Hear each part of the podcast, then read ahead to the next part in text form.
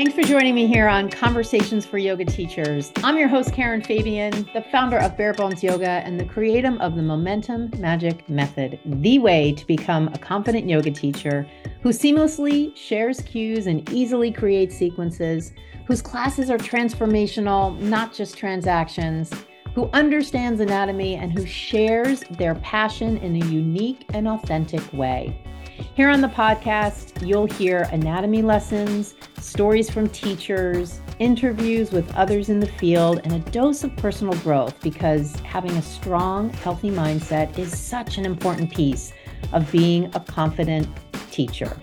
In addition to the podcast, follow me on Instagram and TikTok for daily videos on teaching topics. And I've got two more ways you can build your confidence and skill. Join me weekly for my mini masterclass and teaching clinic, a 30 minute teacher only themed yoga class, followed by a teaching lesson. Just DM me the words masterclass invite. And I'm also excited to tell you about my new invitation only group called the Empowerment Club, an exclusive community for yoga teachers who want to feel confident and make a bigger impact.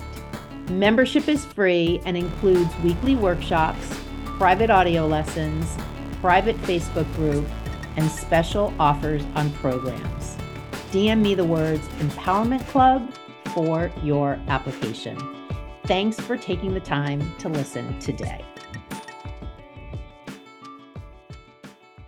Hi there. Welcome to Conversations for Yoga Teachers. I'm your host, Karen Fabian, and this is episode 274. I am recording this on December 20th, 2023, and you will be hearing this on December 25th, which is Christmas Day, on or sometime thereafter. So I'm getting in one um, last recording for the year. Although, let's see, I will record next week, which will go live on the first. So, this is the last episode of 2023. We're at episode 274, over 100,000 downloads on the podcast, and super excited to be here again with you. This episode is super special because I have a guest. I haven't had a guest on the show in a while, and this one is so special. You're going to get you're mind blown. You're going to get so many nuggets of wisdom, both for your yoga teaching, for your mindset, for business growth, for moving in new directions as a yoga teacher in a really powerful and authentic way. So I'm just so excited for you to hear this one. I want to introduce you to the guest that I have on the show. I'm going to just give you a brief introduction to her. And then, of course, we're going to go right into the episode and you're going to be able to hear right from her. Brett Larkin is my guest on the show today. Brett is the founder of Uplifted Yoga and the author of Yoga Life Habits, Poses, and Breathwork to Channel Joy Amidst the Chaos. Her online yoga teacher trainings have set the standard for quality online certification since 2015, and she has matriculated thousands of yoga teachers th- through her programs her award winning YouTube channel with over half a million subscribers and her uplifted yoga podcast empower you to actively design your life using yoga's ancient wisdom. Yoga enthusiasts love her courses on Kundalini Yoga, prenatal yoga, and uplifted yoga academy. You can learn more about her and her programs at brettlarkin.com. And she'll go into a lot more on this episode about the value you get from working with her, from working inside her programs. You're going to learn so much more about this. I was fascinated by taking a deep dive into how she created her business and so many other aspects of who she is as a person and how she inspires people. So, I'm not going to go on much longer. I do just want to remind you of one thing which you heard about in the intro, which is this new free membership group I've created called the Empowerment Club. And I just want to quickly tell you the best way to get your application to join this free membership is to send me a DM on Instagram, Empowerment Club. This is an exclusive group for yoga teachers designed to help you feel more confident and empowered with exclusive content, videos, audio trainings, weekly master classes, and so much more. So don't forget, send me that DM. Let's get you in the Empowerment Club and feeling more confident and empowered. So, with that, we're going to hop over to my conversation with Brett Larkin. Here we go. So, Brett, I'm so glad that you've joined me here today. I'm super excited to kick this off with maybe just a little bit about who you are and what you're doing right now. And then I'd love to dive into a little bit about how you help yoga teachers build their businesses and really stand out in their communities. Well, Karen, thank you so much for having me. First of all, I'm really excited to be here. I always like to kick off sharing that I am someone who never thought I could make a full time living teaching yoga. I had very self limiting beliefs. I thought committing to life as a yoga teacher meant I would be poor. And this really blocked me for years. I mean, looking back, it's sad because I feel like I wasted almost many, many years when I could have been building my business and working on my personal brand, and things would have been much easier back then. And so I had all the blocks. I had the scarcity blocks, the money blocks. And after I did yoga teacher training, I didn't feel confident enough to teach. I was sort of in denial when I went through the yoga teacher training process. I was like, oh, I'm just doing that for me. You know, it's for my own. And, you know, meanwhile, there's this like pulsation inside me that's yearning, you know, to be in the front of the class and teach. But it took me a long time to listen to that inner voice. And ultimately, I was too afraid to go pitch myself to teach at a studio, and I had a full time job. So, one small action I took is I filmed a little video of myself one weekend. I borrowed the camcorder from my job at the time and I filmed a little video on my friend's rooftop. And I know this might sound weird to people listening because they'd be like, isn't filming a video scarier than going to a studio? But for me, it felt less scary because I studied filmmaking at NYU. I had been a dancer my whole life. I was used to filming myself for dance auditions. Um, and I wasn't expecting anyone to ever watch the video. I was like, let me just practice teaching. And I had designed a sequence that I really wanted to remember. So it was really just for me to remember this sequence and talk out loud. I don't really remember putting the video on YouTube or how it got on YouTube. I think I was just like, oh, this is a free platform. So I'll just put it up here. And so, of course, I was really shocked when people started watching it. And I was like, oh my gosh, people are doing this sequence with me. And this was back in 2012. So I thought I was late to YouTube in 2012, but it turns out I was still very early. And that kicked off what is now my YouTube channel. It now has half a million subscribers. It has been an incredible journey, you know, from there till now. I slowly grew the channel. I started figuring out, oh, I should ask people to subscribe at the at the beginning of the video. Oh, I should upload consistently. Oh, I should ask people what topics they want and maybe even do research about what topics are trending. So I'll pause there because the YouTube channel wasn't a business, just to be clear. Like this was just a way that I was comfortable expressing and kind of started to grow an audience. And of course, once I hit 10,000 subscribers on YouTube, I felt confident enough to go to studios locally. And then I was teaching at all the places in person as well. Uh, but I was still working a corporate job at the same time. Got it. Um, you know, that's interesting that you say that because I think for a lot of yoga teachers, they have that parallel path going. They're working a full time job and maybe they're doing a little on the side, and maybe it is in the virtual world, or I think for a lot of the teachers that I talk to, it is in person. Um, but they really want to do something more, and they have that thought of making the shift like what would be possible or how could I do it? So tell me a little more about how you then kind of moved forward to leveraging maybe that YouTube channel into something that was bigger? Yes. So I had that dream. I kept thinking, oh, if I could just make money doing these YouTube videos, that would be so amazing. And I was making a tiny bit of money from AdSense on YouTube. But just to be clear, you would need a very, very large channel to really have that be a full-time income. Yeah. Uh, so I had the desire. I wasn't sure. I didn't think it would ever be possible, but I was I was thinking about it. And something really lucky and pivotal happened. I got invited to this YouTube creator day. At the time, I was living in San Francisco, so YouTube headquarters was very close by in San Bruno. So I was able to just drive. And this was an event that YouTube put on for creators who had big YouTube channels. So I went and I was so excited. I thought, you know, here am I with my, I think I had 30,000 subscribers at the time. Turns out I was one of the smallest channels that got invited to this event. I don't even know how I made it on the invite list, to be honest. Everyone at this event had 100,000 subscribers, 80, 300,000, 200,000.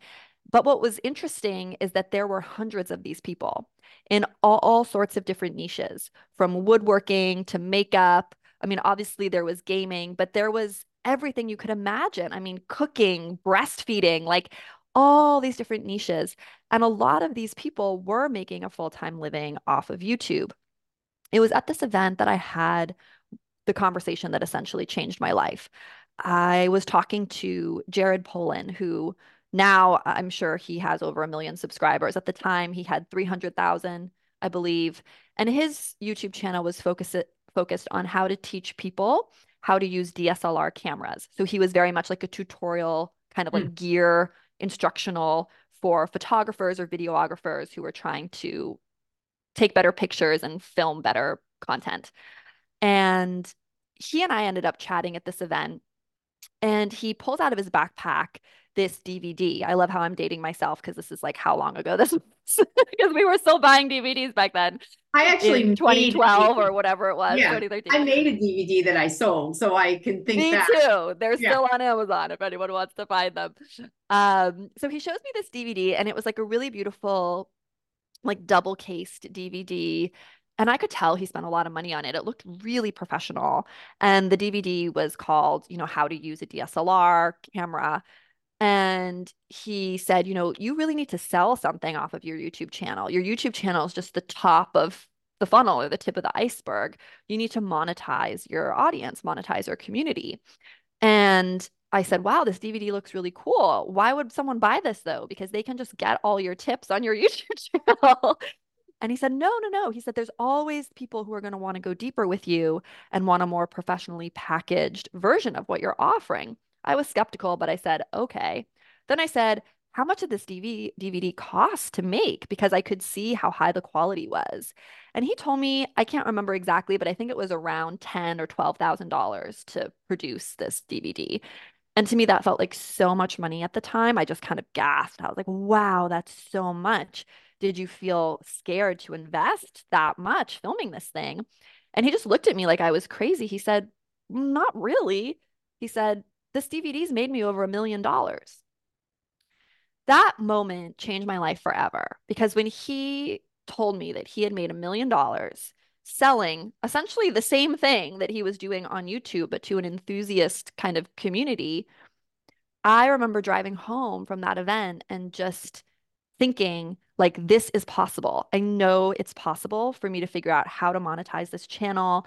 I need to create a product that is you know surrounds the channel and I just became determined in that moment. I think meeting all these other YouTubers and seeing that they were doing it was so powerful because I think sometimes you know we're, we're all so isolated and that's why it's so important to have communities like yours like mine where yoga teachers can come together and like see what's really possible.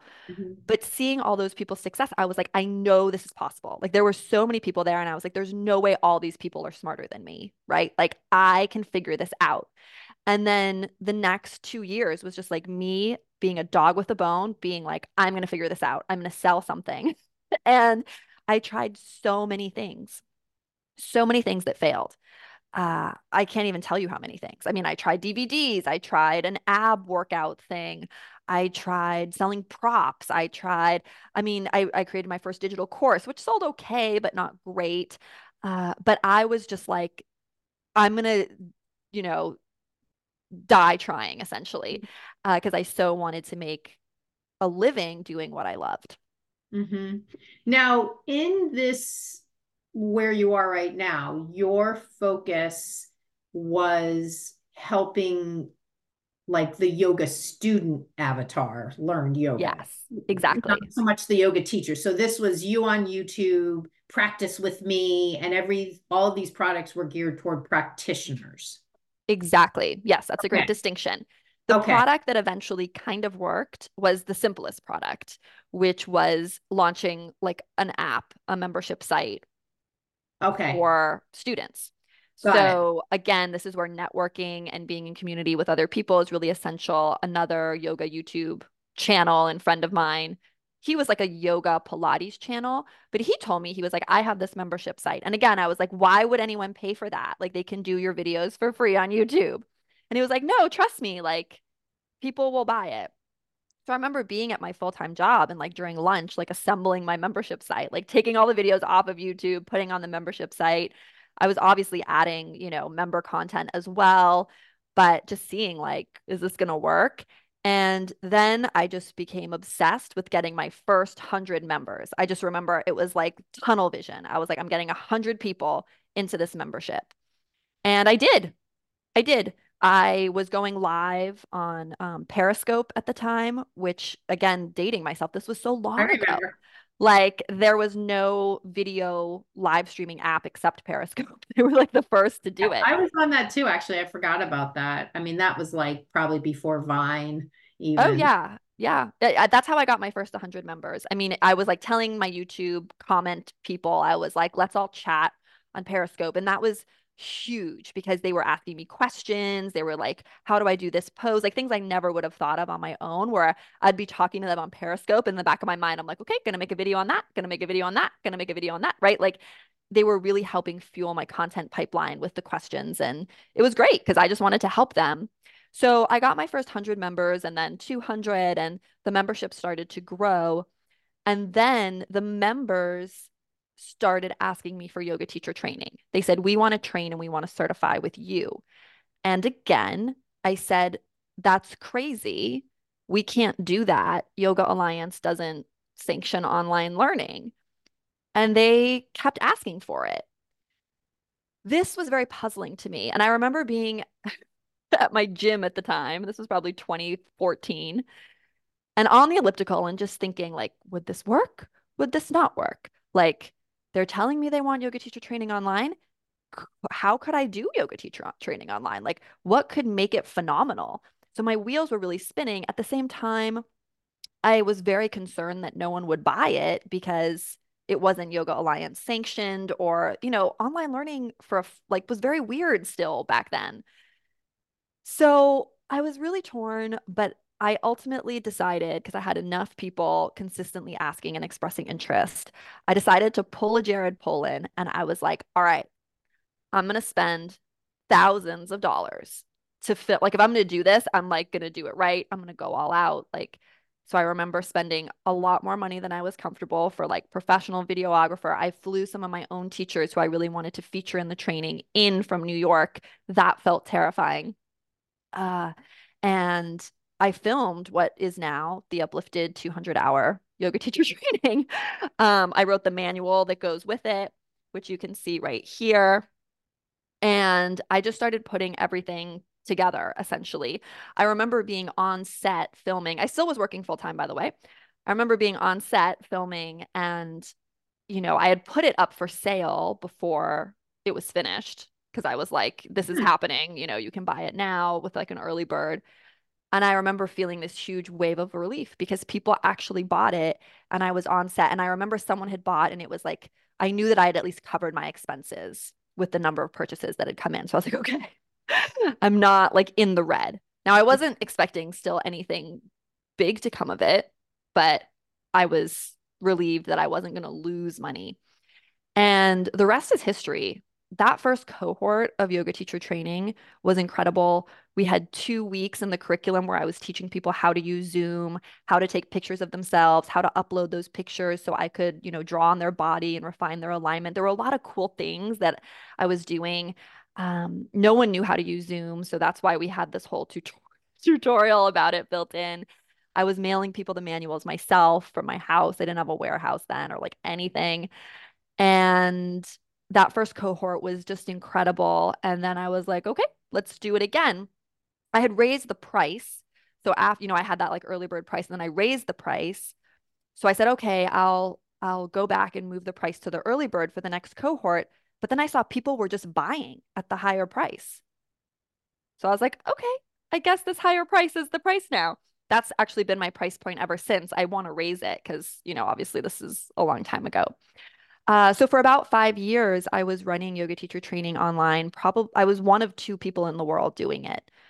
There was just me and one other person. So if someone was looking for online yoga teacher training, they had two options. They had me and this other woman who is also lovely and, you know, she and I actually connected during COVID, which was really fun because then COVID hit and everything changed. We went from like being two people in this niche industry, which was very lucrative, to be honest. Like I had a great business for five years. Um, and then 2020, it was like the entire world joined us online. 2020 was obviously a great year for my business because she and I were there, right? And everyone else was trying to catch up now the landscape's so different, right? I no longer have to have two weeks in my syllabus about how to use Zoom. Everyone knows how to use Zoom. I don't have to have all my marketing geared towards justifying why doing teacher training online is valid or works. Now all my marketing is about why my teacher training is the best, right? Because people have so many options. Uh, so it's been a wild ride as an entrepreneur. And, you know, now we're here in 2024 and the business is still really healthy. Again, the landscape has changed so much. There's, I have many trainings, not just one. I have a 200, a 300, a 300, 500. Um, I have an embodied yoga, yoga life coaching product that's launching this spring. So lots of advanced programs and courses, and the membership still exists. So that's been the journey. Awesome. So, um, so one thing that just comes to my mind the original YouTube channel where you're out there teaching people, does that mm-hmm. still live and breathe? It does. And I still upload to it. Uh, right now, it's every other week, but I did yeah. every week for, I think, nine years. Got it. That's amazing.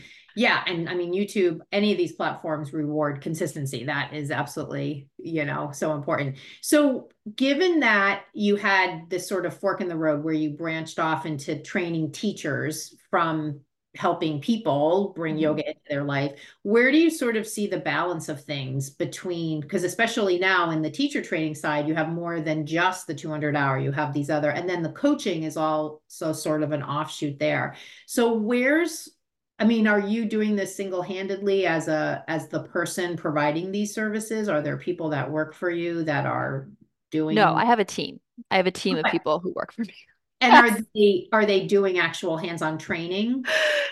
Yeah, so my my my core team helps me run the business. So, I mean, it's not huge, but I probably have five or six full-time people and then um, four freelancers who work very heavily with us. And then we have um, our trainers. So right now, if you purchase our 200 hour training, for example, it's taught by me, Jen, and Katrina. Okay. So Got Jen it. is sort of the consistent presence throughout. Katrina yep. has a lot of incredible trauma informed specialties. Yep. And I'm in there teaching about six of the, I would say, 20 live calls or something. So you're seeing me, but I mean, obviously, cohort one, two, three. I mean, cohort one, like I was teaching every live call oh, initially. Sure. Yeah. But then as I had people come up through my programs who I really trusted and have worked with for years, everyone who is a trainer for me, I've known literally for 10 years. So it's a very close knit community. And then 300, you know, they're getting more time with me because I'm um, doing business coaching and things with them. And then the highest level program, the life coaching program, um, I'm very, very heavily involved in because it's its first cohort. So I'm in there every single week. The Kundalini training, I'm uh, in there. Not a ton, to be honest, because I run it with an incredible fellow teacher who really leads the live portion. But the way all of our courses, I mean, I think I do four or five calls maybe. The the way our courses work is that, and I think this was innovative that I did, is that you get a mobile app because I already had the mobile app stuff figured out for my membership. So if you do teacher training with us, you get the mobile app, which means you can download all the videos to your phone, or you can put them on your smart TV, or you can listen to them in an airplane, or while you're waiting to pick up your kid from soccer or whatever. They're designed for shorter consumption. You know, they're like a lot of the videos are under 30 minutes. And you watch all of that content before coming to the live calls. And every video corresponds to a page in your manual. So you can see, you know, take notes, there's little homework activities, things like that. So when we come together for live calls, everyone's already watched almost 100 hours of content and been uploading photos and doing a lot of the work in the manual. Because what frustrated me about yoga teacher training, because I took a lot of trainings, was that I'd be listening to lectures in like the basement of a yoga studio for six hours, um, or then would do like a little break or take a class. But what I really tried to do with the trainings is anything that is just me giving you information or content or my trainers giving you information, like all of that is pre-recorded. So you can watch it on your own time. Like all the anatomy is pre-recorded because people like to rewind and watch that stuff again because it's comp, you know, it's confusing. Mm. When we're live, because everyone's watched the same content, the the calls are around like different chunks of the content that they've watched, but it's incredibly interactive. Like we're dialoguing, we're looking at bodies, we're doing all the stuff that makes sense to do in real time. We're not mm-hmm. like lecturing to you. Does that make sense? Oh, yeah, totally. I mean, it's kind of like I talk about it when I work with people in my program. There's the learning of the knowledge and then there's the applying the knowledge. And that I think is right. Sometimes so we call our live calls like the implementation and mastery yeah. calls because that's like when you're implementing everything you're yes. learning and you need that feedback and this is where you're really mastering your skills. Like watching videos isn't going to make you a yoga teacher. Exactly. Exactly. so, yeah. So all the programs work that way. Like that's the model. 200, yep. 300 Kundalini embodied yoga life coaching, they all work that way. This hybrid of home mm-hmm. study and then coming in person. Yeah. So yeah. I'm curious about the Kundalini piece. Does that differ? Is that like in the in the sort of ascension model of all the things that you offer is kundalini a little bit of a niche training about that style of yoga that's not included in the other stuff like the youtube channel and the teacher training so I teach uh, Kundalini is actually trending really well on YouTube right now. I think because there's less people doing it. So I'm really leaning into Kundalini on YouTube because it's working. But on the YouTube channel, I teach a variety of styles. Obviously, there's keywords and silos that I'm very focused on that I know, you know, my audience likes and is working for the channel. And Kundalini is definitely one of them. So when someone comes in to our world, um, they will have to choose do they want to do their 200 hour in the uplifted yoga method, which I think is the best foundation. Or there are some people who are like, I just want to teach Kundalini yoga. That's my only interest. That's all I want to do. And then they take the 200 hour kundalini training. Got it. Got it. Okay so you sort of built a niche within a niche kind of sort of. Uh, yeah. okay perfect. So what does with because i know and maybe now's a good time to talk about it your book that you just released. The book tell us a little bit about that. Like who's that designed for given some of the different avatars you've spoken about? The yoga student the yoga teacher yes yes. teacher. yes and i would like to clarify for everyone listening like if i were starting over i would not do anything this way. I would probably just be like a yoga teacher training company. I mean i think what's interesting about my journey is that I have just been in such active conversation with my audience that they just tell me what they want and I create it. So when they were like, we want a prenatal course or I was pregnant, I was like, boom, okay, done. They were, a lot of them were really into Kundalini because I was doing a lot of Kundalini in the membership because I went through like a five year period where that was my passion, right? While now like coaching is more my passion. So I'm always building. And then the ascension model is very clear, right? It's like membership, 200 teacher training, 300 slash 500 teacher training, and then the embodied yoga life coaching is the highest um, mm. piece. So the book, um, there's a lot of personal reasons why I wrote the book, which we can go into if you want. But strategically, the book is designed to be what I call a top of funnel product. So I see it sort of similar to the YouTube channel, where I definitely could have written a book called like yoga teacher training or just designed for yoga teachers and that would have been strategic and I think made a lot of sense for selling some of my core products. However, I was seeing the book more as uh, solidifying my, what's the correct word? Solidifying my reputation or authority building, essentially. And I wanted it to be something that anyone could get benefit from. So my vision for the book was like, I want a busy woman running through an airport who's maybe never done yoga before, but aspirationally wants to and is curious for her to be able to pick up this book, you know, at the little mm. convenience store in the airport yeah, yeah. and read it on the plane and have like actionable stuff she could do right away. At the same time, I'm making it required reading in my trainings. I want it to be valuable for teachers. So the book's called Yoga Life habits, poses, and breath work to channel joy amidst the chaos. And right at the beginning of the book, I say, like, you might be a student, you might be a teacher, you might be obsessed with a certain style of yoga. What this book is about is taking yoga off the mat and seeing your whole life as a yoga studio. That's why it's called Yoga Life. So inside, I'm detailing a personalization framework because I saw over the years interacting with my members and my my teacher training students um, how they'd react to practices very differently. I'd have people message me and be like, Brett, I love that practice. You just posted it was incredible. The breath work just lit me up. I loved it. Someone else on that same practice was like, this gave me a migraine. Right. So I got really curious. I'm like, what what's happening? Right. And I realized doing a lot of history and research, uh, going into the history and doing research for the book, chapter two is all about the history of yoga, how yoga came west, how it evolved that yoga was always really meant to be personalized. It wasn't meant to be a group fitness activity. So in the book, I offer this personalization framework so anyone can develop a powerful 20 minute ritual at home. And then at the end of the book, I show you how to make that 20 minute ritual modular.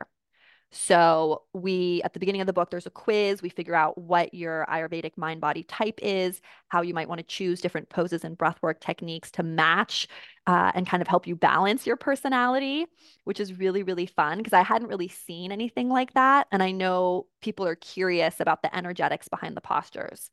So there's quizzes throughout the whole book that are kind of helping guide you towards what I call your soulmate postures, those are the mm-hmm. poses that usher you into your fullest, deepest breath, the fastest and the most efficiently, and incorporate essential spinal movement.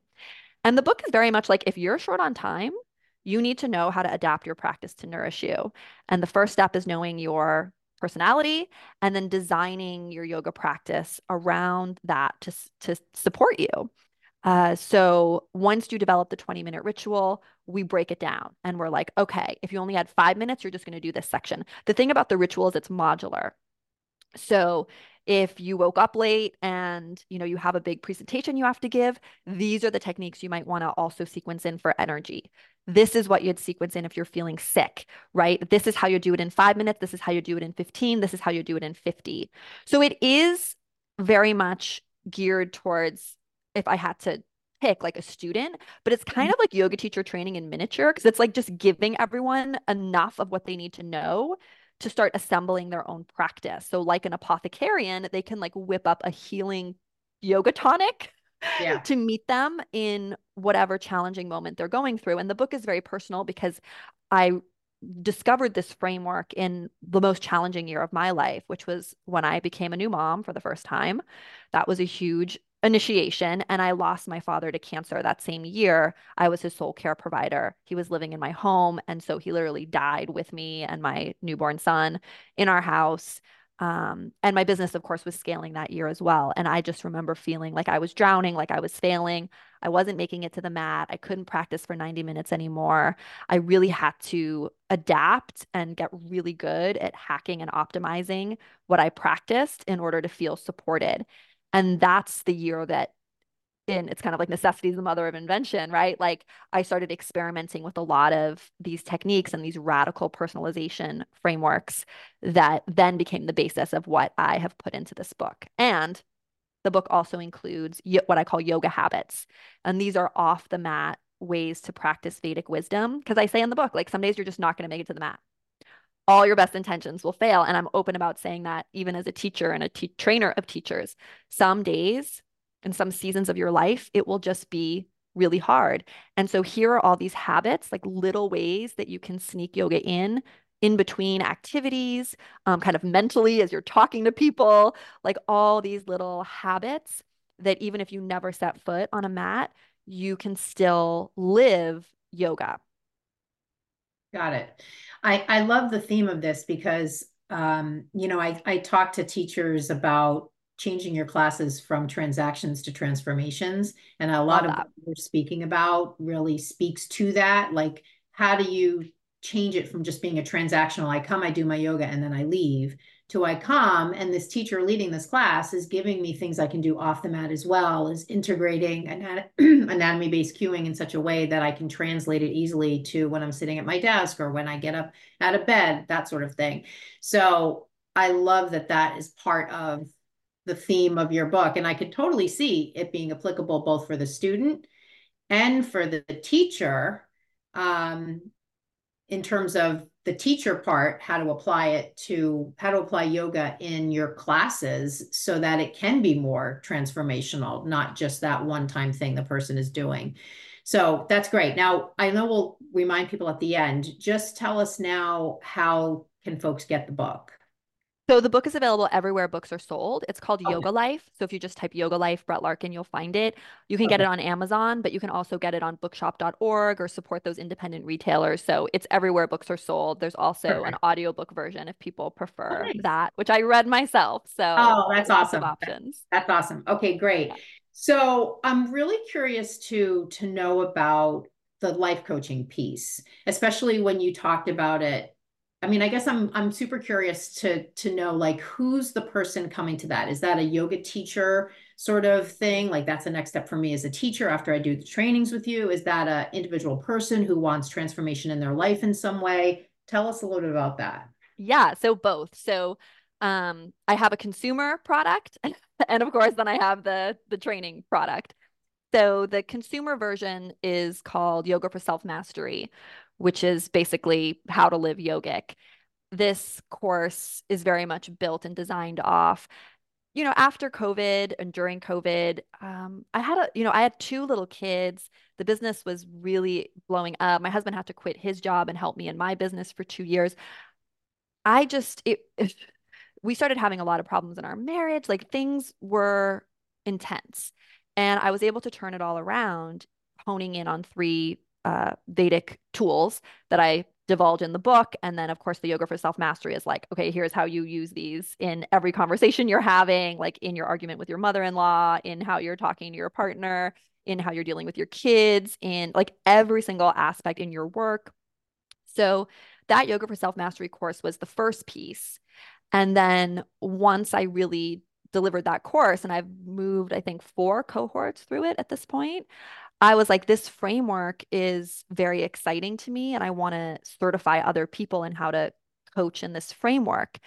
At the same time, I was feeling, and I think this is the trend that we're in now, at least for the next hundred years or so, that the rigidity of a lot of these yoga practices, the rules, the kriyas, like that we're all looking to get more embodied, we're all looking more for pleasure. And the real undercurrent theme I was hearing from everyone in my training programs or the people who come to us, like they are healers. That's how they identify. They're like, I want to help people heal. And in my 300 hour training, I have a great section about because I also went to massage school and um, did work as a myofascial release therapist amidst all of this. I don't know how, but um, I just knew I really wanted to heal people with my hands. That was really important to me. So I did a lot of training in that. Um, and so when I was doing privates, and the sense that I got from my community as well is that they really want to help people in this deeper way, but it's almost like just being a yoga teacher is limiting. And when I used to do privates, I remember I would have private clients, and I don't know if you or people listening have had this experience where like my private student would just want to talk to me for like the first, sometimes I'd be looking at the clock and be like, we're going to run out of time to do yoga because they just saw the yoga mat and being with me as this like safe space for them to kind of unburden and un- unwind.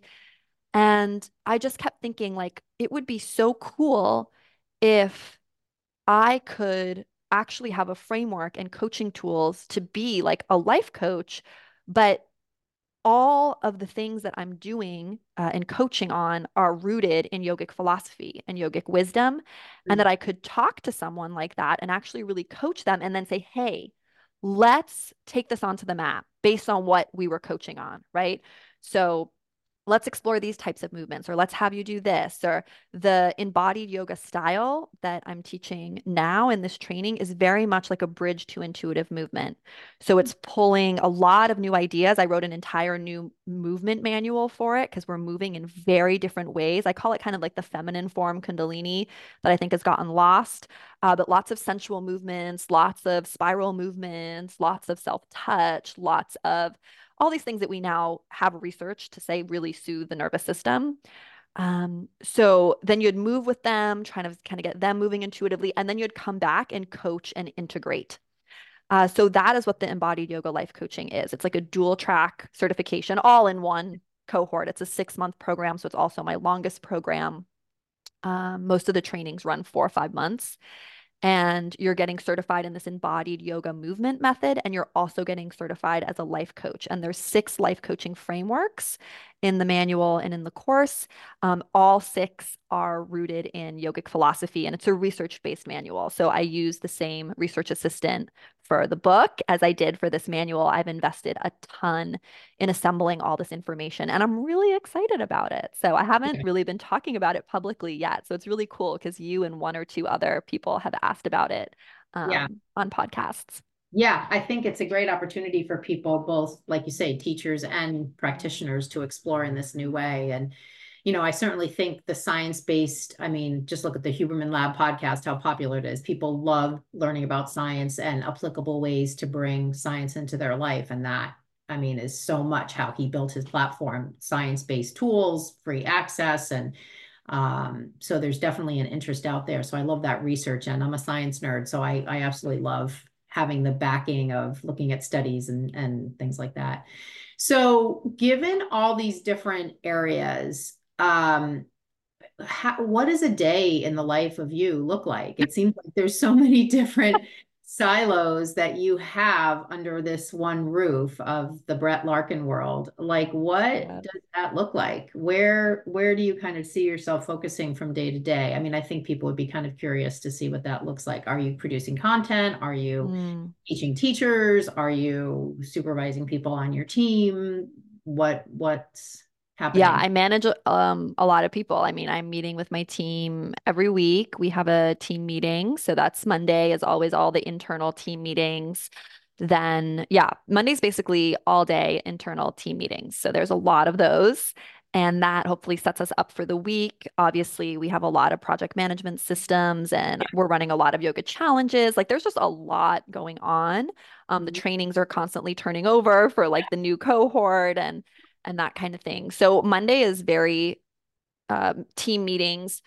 And then I try to really keep Tuesdays and Thursdays open as like creative flow days where I can be creating content or recording podcasts. Um, cause I also have a podcast, like just days for filming, creation, flow, uh, working on you know obviously there's a lot of admin work that goes into all of this. So while my team's supporting me usually it's like always they need my eyes as a final review or so pretty much all the time my team is like this is ready for you to look at. This is ready for you to look at. Like we need you to proof this. What are your bullets for this? Like the high level talking points or whatever Mm-hmm. Um, so that's kind of Tuesdays and Thursdays. And then um, a lot of times I teach on Wednesdays, like I'm showing up in one of the programs. Mm-hmm. Um, Fridays, I'm often in the 300 advanced training. And then I do a lot of batch content creation, which might be interesting for your audience to hear about. So usually I'm planning for like a big film shoot or a big social media shoot uh, by you know, either recording voiceovers or plotting out ideas. And then I would say every four or five months, there's like a huge video shoot that takes place or like a huge social media shoot where we'll get like tons of content. I mean, I think the last shoot I did, which was over the summer, we got all the videos for the book because the book comes with 30 companion videos. We got a new series for the membership all about archetypal energies, which is really cool because we get to embody diff like um gods and goddesses from different wisdom traditions and feel and move as love or wisdom or anger. And it's super fun. So we got that, which will come out in the membership in February.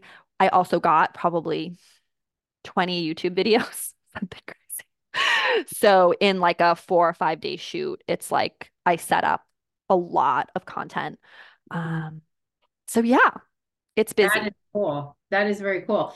Um, one of the things you said in the beginning of our conversation, I'd love to dive into a little bit more, and it's about limiting beliefs. And, you know, I love how we've kind of gone on this journey in this conversation about where you've been and where you are and all the different aspects of what you do and what you offer.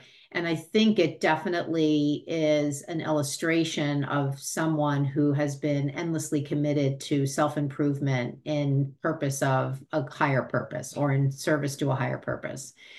And when I think about that way of being, I think about all along the way for so many people, whether it's yoga teachers or other scenarios, there are so many limiting beliefs that come up along the way that you must have had to say, you know, I'm slaying this dragon. I'm not listening to this negative voice. I'm moving forward. Mm-hmm. So, you know, tell me a little bit about, you know, maybe, and this maybe comes up in some of the life coaching you do, you know, what, what, what I'm, I'm trying to searching for a way to say it, like a philosophy that you have around working with people around limiting beliefs that they have that hold them back from doing what they want to do. And we could frame this in the context of yoga teachers. So let's say a yoga teacher who doesn't feel confident when they're teaching, they have a lot of negative beliefs or self-limiting beliefs around who they are, like identity-based beliefs. I'm not the kind of person who feels comfortable standing in front of a room or um, or maybe even in this business conversation, they are listening and they really want to step outside of sort of the standard teaching classes and they want to do something different, but they're just so fearful about what does that mean showing myself in this way and i'm not sure what to do i don't have business experience maybe i've been working a corporate job so whatever the details are it's all limiting beliefs if we all sum it up that's what it is. Mm-hmm. so you as a person have certainly slayed a bunch of these and i'm sure in the context of you working with people in your life coaching program that may be a part of it. So anything you want to share around that. I've had other folks on where we've talked a lot about manifestation and I've had neuroscience coaches on. Like so this is always a topic of interest to me because I find um you know just the way the mind works to be so fascinating and there's different sort of levers we can pull to put people on the steadiest ground so they can keep moving forward. I use a lot of NLP in my work with with uh,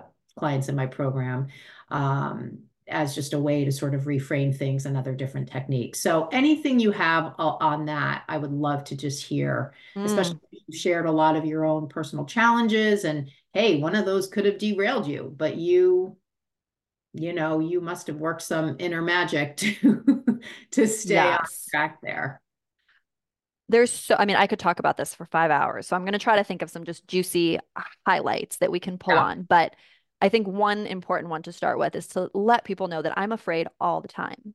It's not like i don't constantly have fears and they have that saying right like new level new devil right? It's yeah. like every ascension that you make there is more fear. Like there's there's newer fears that unlock uh you know the more the darkness or the more the light the more the darkness. They grow proportionally so, you know, um, to just you need to get comfortable with fear and discomfort now because I think people have that illusion that it's like, oh, when I reach X level of success, those things will go away. But I can stand here as very living proof with the testament that that's not true. I mean, I had to overcome so much to be like, who am I to offer a life coaching certification? Like, who, like, I'm a yoga teacher, I'm not a life coach. But like, when I actually look at what I've been doing in my programs, especially the 300 program, which is a business course, and then I've had masterminds that I've launched, it's like, I'm coaching people. I've been coaching people for like six or seven years. So, but but stepping into that identity felt like a huge stretch because I'm like, I'm not allowed to do this. I'm just a yoga teacher, right? So there's there's no end to the madness. Um, I think one tip I give a lot of my students is to shift into a place of service. You know, all these fears that we have, all this paranoia, it's very egocentric, right? It's like, what are they going to think of me? Like, will my mom not like this post? Like, what will my neighbors think? What if someone doesn't like it? What if they, you know, what if I look like an idiot? What, like, all of that is just the smallest part of us, like the smallest part of who you really are, like being obsessed with you when you can shift into like, I just want to help someone and I'm willing to show up on this weirdo Periscope app just to like talk and see how I can help and what you're struggling with, like that for me, like shifting into that place of service is the ultimate reframe, right? Because then it's not about me anymore. It's not about how I look, how like whether I'm perceived a certain way or not. It's just like I'm just trying to help the person in front of me or the person who I know is struggling. And so having that person in the forefront of my mind is always really helpful. And a lot of times that person's like a version of me 2 or 3 years ago. So just shifting into that place of service is huge. And then I think the last big tip I'll give, and this is one of the core pillars of embodied yoga life coaching, the, pro- the program that is launching, is putting pleasure first. Pleasure is generative energy. We've been afraid of it, we've been shamed. Um, that's why so much of the yoga that's in the book and that I'm teaching now, the embodied yoga, is about a practice that's extremely nourishing. It's not about pushing ourselves, it's about self expression. And the goal of this style of yoga is to come back into what I'm calling your authentic frequency, your authentic energetic blueprint from which you are magnetic. So, the way I used to operate, and I think a lot of people get stuck in this, is just by like pushing yourself really hard and then beating yourself up and um, the the reframe that I have been working with over the past two three years is putting my pleasure and nourishment first and foremost above everything.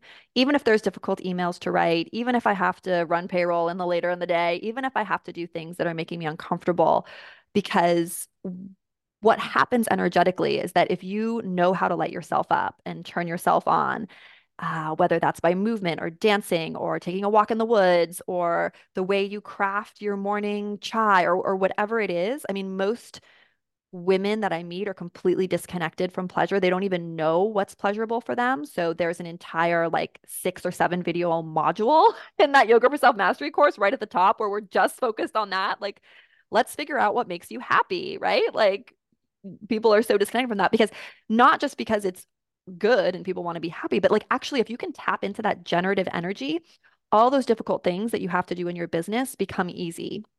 They really do. So when I choose pleasure first, it's like I trust in universe, I trust in nature, I trust that I as a microcosm of the macrocosm, like what needs to get done will get done. If I can feel good in my body and be in my authentic frequency, like everything's going to be easier. Mm. I'm not going to probably bicker with my husband. I'm going to be more patient with the kids.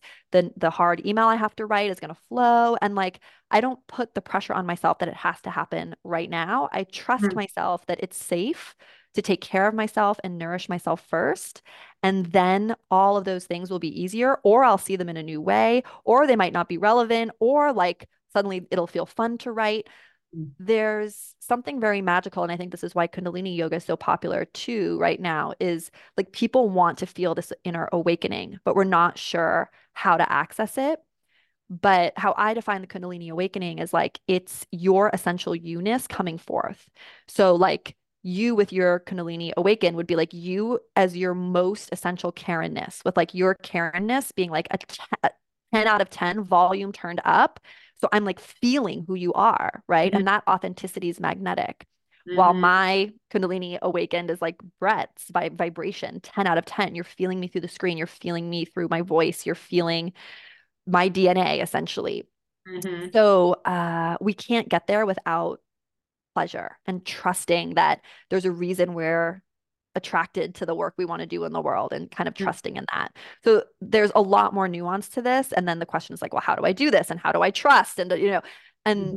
I have a lot of material about that. But I think that's an important thing to bring into this space because entrepreneurship is hard. You can end up burning out, you can end up pushing yourself. And I definitely have periods where I feel burnt out. And then I have periods like, I mean, even just this week, Monday, I was in a very bad place. I even told my whole team at the team meetings, I was like, I'm I was just not in a good space. And then Tuesday, I was like in my frequency, 10 out of 10. I created so much content. It was like 9 p.m. and I was recording reels. I was still working. I was just on, right? And this is the nature of being human. Like we need to know how to ride these waves. Hmm. And uh, I've gotten better and better at being able to, you know, create a protocol, which I also talk about the like uplifted energy protocol that gets me into that state yeah. where I feel authentic. And I think that's what we're all really after. So basically, the bottom line is entrepreneurship can be fun. It should feel good. It's not always going to feel good, but you can extract so much pleasure from your business and your life and what you're doing if you just focus on the right things. And pretty much the yogic philosophy and and wisdom gives us all of this information. It's just very buried and a lot of it has been I think dogmatized and yes. structured and kind of given to us in these rigid frameworks that to be honest like just aren't the new way forward.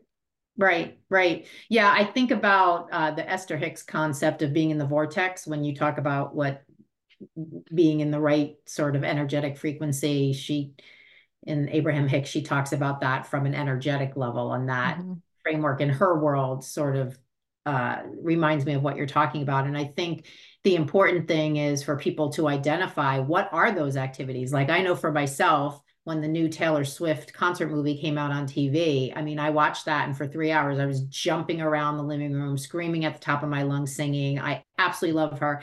And it was pretty late at night. And I just felt like such a vibe when I was done. So I know that, and I knew this already, that singing Taylor Swift songs for me puts me in that high frequency. And when that happened to me the other night, I was like, I need to do more of the things that I know put me in that place. And so I love when you're talking about putting pleasure first. You know, for me, that's one thing of pleasure. I love to knit. I love to, you know, make my tea in the morning, you know, blah, blah, blah. And I totally agree. I think um, I hands down, most people I work with are women, and a lot of them are. I'm not a mom, but a lot of the women in my program are moms, and the amount of guilt that they often feel for putting themselves first is um, is oftentimes what prevents them from moving forward as well as i have a number of teachers like elementary school teachers and they also struggle with some of what you're talking about just kind of putting themselves first um, as a way to be in a higher frequency so that everything you're doing it's kind of like putting the oxygen mask on in the plane mm-hmm. and helping yourself before you can help your child um, but sometimes if there's guilt in the way it's like oh i i i put myself second because I need to help this other person. It's like, well, what if you put yourself first, then helping that other person is a totally different experience for you and for them. 100%. So, totally love that. Um, all right. So let's do this. As we sort of wrap this up, I would love to know, and I, I'm sort of unsure to ask because it's been like so many things I've learned about you. What is next year going to look like for you? Mm. I mean, well, next year, more of what you're doing? Like, is there some new like offshoot or what's going to happen? No, no. And embodied yoga life coaching is the only thing that's happening. Uh, that's the only new thing that's happening. Obviously, there's new content coming out all the time and new content in the membership, but that's the new training program. Long term on the horizon, we're looking at a 300 hour Kundalini program because I think there are people who are interested in that. Uh, but this has been a huge year. I mean, writing a book has taken a lot out of me. So I'm excited to have, you know, 2024 be a little bit more mellow and be putting a lot of pleasure first myself. And, you know, I just want to thank you again. Thank you so much for oh having me God. on the show and sharing your um, audience with me. And I'm yeah. happy to keep in touch and everyone yeah. can um, pretty easily find me, but yeah, happy to share those details as well give us yeah just just my website is a great place for anyone. Brettlarkin.com b-r-e-t-t-l-a-r-k-i-n.com uh, you can see all the training programs there. You can check out my youtube channel.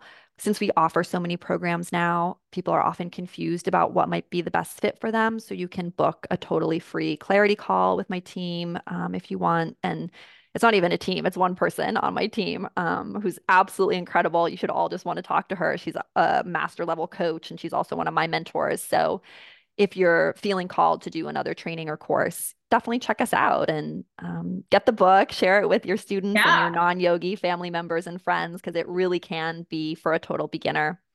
Yeah. And karen you know thank you again for having me on. of course of course. I loved i love the conversation. I will buy the book. It sounds absolutely wonderful thank and i love the visual of the person running through the airport. I think that's such a cool, uh, you know, kind of idea of, you know, whether you're running through the airport or just going to your local bookstore, just a way to kind of bring in all these little pieces of wisdom so you can really integrate yoga into your life. I just, I just love that. And what a great way to be of service. So, well, thank you so, so much for your time and have a happy holiday season.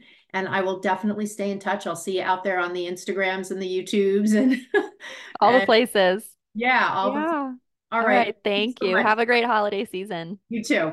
Bye. Bye. Thanks for listening today. I hope you enjoyed the episode. And as a special thanks, DM me the words podcast offer, and I'll share with you a special opportunity for yoga teachers who are ready to be confident and skilled and drop all that prep time, drop practicing with class, drop using the same cues over and over, and drop worrying what other people think. If this is you and you're ready to step into your most powerful, authentic way of teaching, DM me the words podcast offer on my Instagram, Bare Bones Yoga.